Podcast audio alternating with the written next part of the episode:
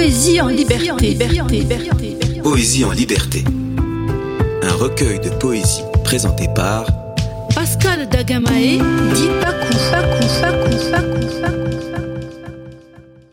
L'homme papillon. papillon. Il marchait silencieux, un air un peu sauvage. Il baissait trop les yeux en portant les bagages de cette femme si fière qui lui donnait la fièvre. Il avançait lentement, semblant défier le temps. Juste le temps d'un regard qui semblait éperdu. C'était dans une gare ou peut-être une rue.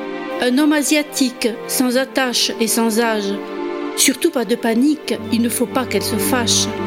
Jusqu'où sont-ils allés À l'autre bout de la ville Dans une autre contrée? Question bien trop futile. Qu'est-il donc advenu de cet homme mystère? Est-il donc retenu par cette femme amère D'où vient-il donc D'un pays de moussons Sûrement de rizières, suffocante atmosphère. Où va-t-il donc Nul vraiment ne le sait.